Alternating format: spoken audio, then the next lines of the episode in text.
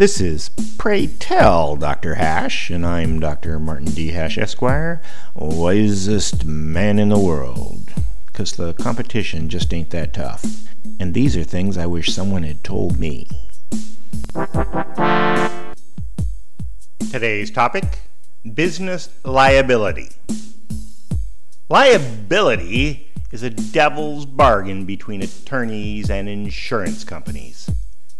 Big business is protected from liability through a legal technique called securitization, where the shell companies exposed to liability have no seizable assets. Mom and pop businesses are the only ones still liable because they don't make enough to protect themselves through similar means. Everything they built up is taken, or so burdened by insurance that the insurance companies get all the profit.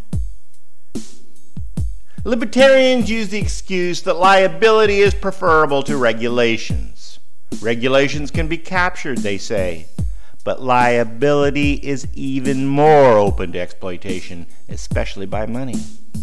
With regulations, everyone is playing by the same rules. There is no subjectivities, human emotion and greed does not dominate the resolution. Conscientious behavior is adequate protection in the objective environment of regulation, whereas liability can strike at any moment on a whim, a chance, a gamble you didn't intend to make.